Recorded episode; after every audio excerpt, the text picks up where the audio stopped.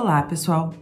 Esse é o CELGcast, o podcast de saúde mental do Centro de Estudos Luiz Guedes. Sou Lívia Hartmann de Souza, sou psiquiatra e junto comigo nesse projeto estão o Daniel Spritzer e o Marcos Sima, ambos psiquiatras e membros da diretoria do CELG. No CELGcast, nós vamos entrevistar profissionais e pesquisadores especialistas em diversos assuntos relacionados à saúde mental. Nossa ideia é trazer conteúdo de qualidade para os profissionais da área. Nós contamos com a parceria de professores do Departamento de Psiquiatria e Medicina Legal da URGS, do Serviço de Psiquiatria do Hospital de Clínicas de Porto Alegre e do Programa de Pós-Graduação em Psiquiatria e Ciências do Comportamento da URGS.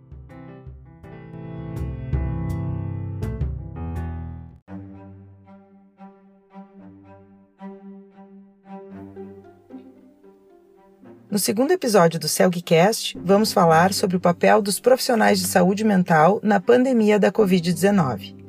Com o surgimento da pandemia, os psiquiatras e psicólogos têm sido demandados a ajudar pacientes e profissionais da área da saúde que estão vivendo e se adaptando às múltiplas consequências da doença.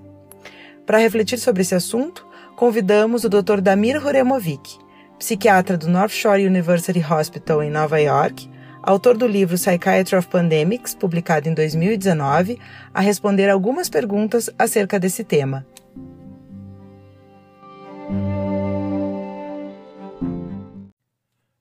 Greetings to my Brazilian colleagues. My name is Damir Huremovic.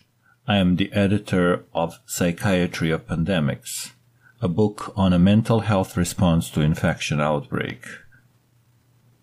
It is a pleasure and an honor to have this opportunity to address you. We are going to be talking about how our mental health is affected by this current COVID 19 outbreak.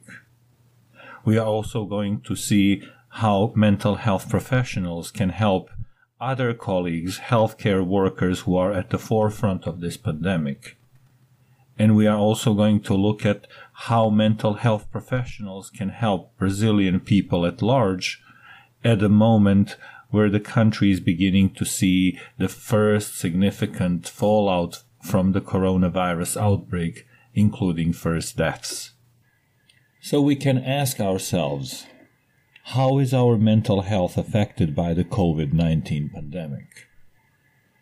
And the answer to that question is simple significantly.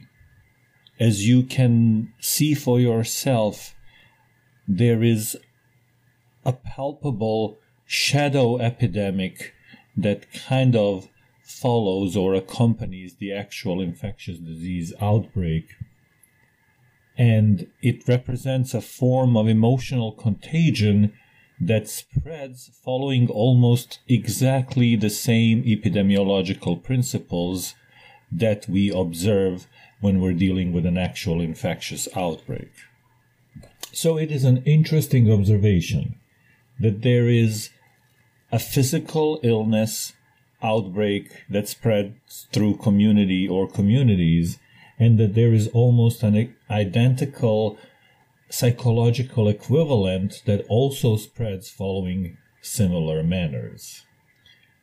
And we would ask ourselves, well, let's look at the studies that are available to learn more about this process. And the answer is that there are virtually no studies that would tell us about how the emotional contagion process mirrors the actual epidemic.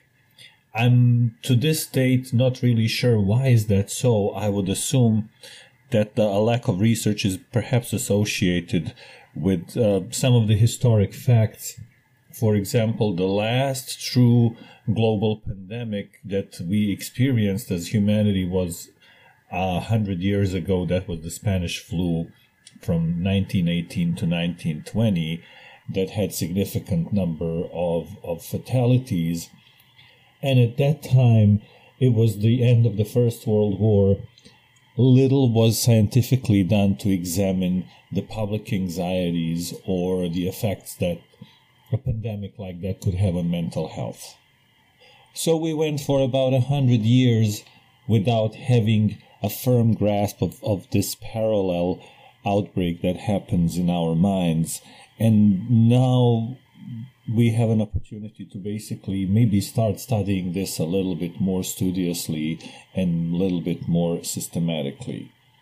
We do know that uh, as the pandemic approaches to a particular region or community, there is a growing sense of uneasiness and anxiety that affects all people differently. Some people are trying to deal with that by being dispassionate or, or dismissive of the risks associated with, with, with the outbreak.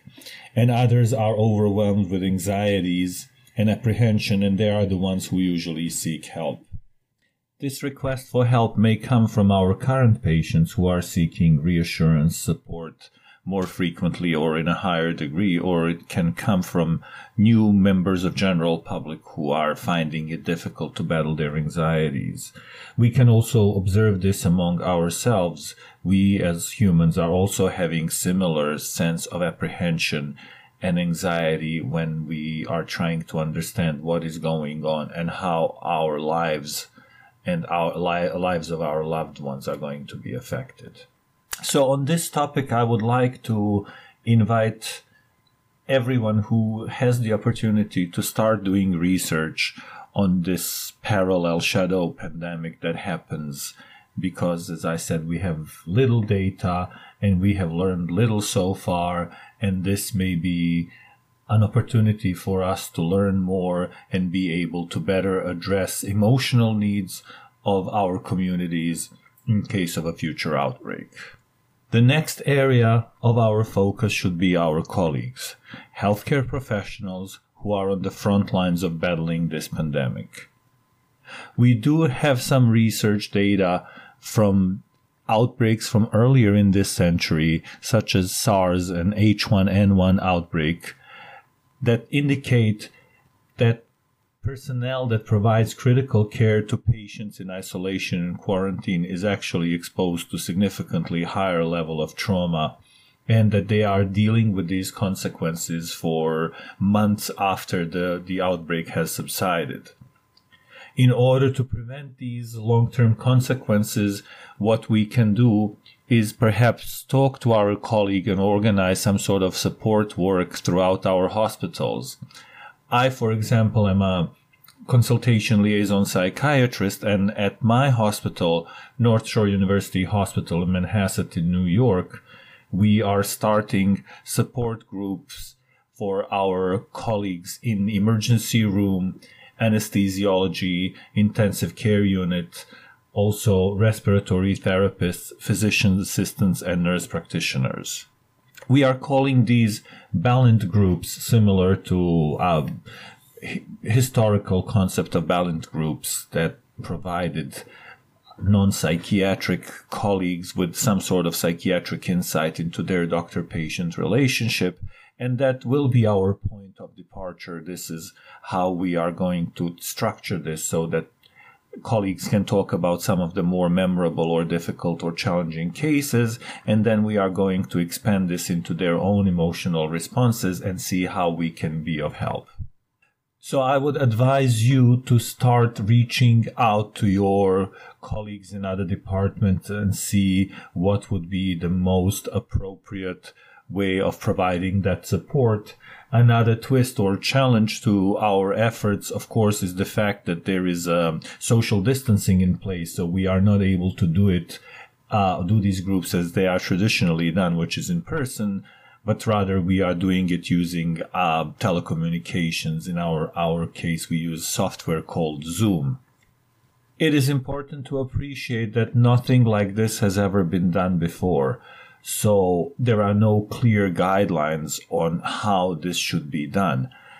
It is also kind of the, the beauty of, of, a, of a blank piece of paper because it allows you to write your own guidelines and find your own modalities and ways on how to support your colleagues.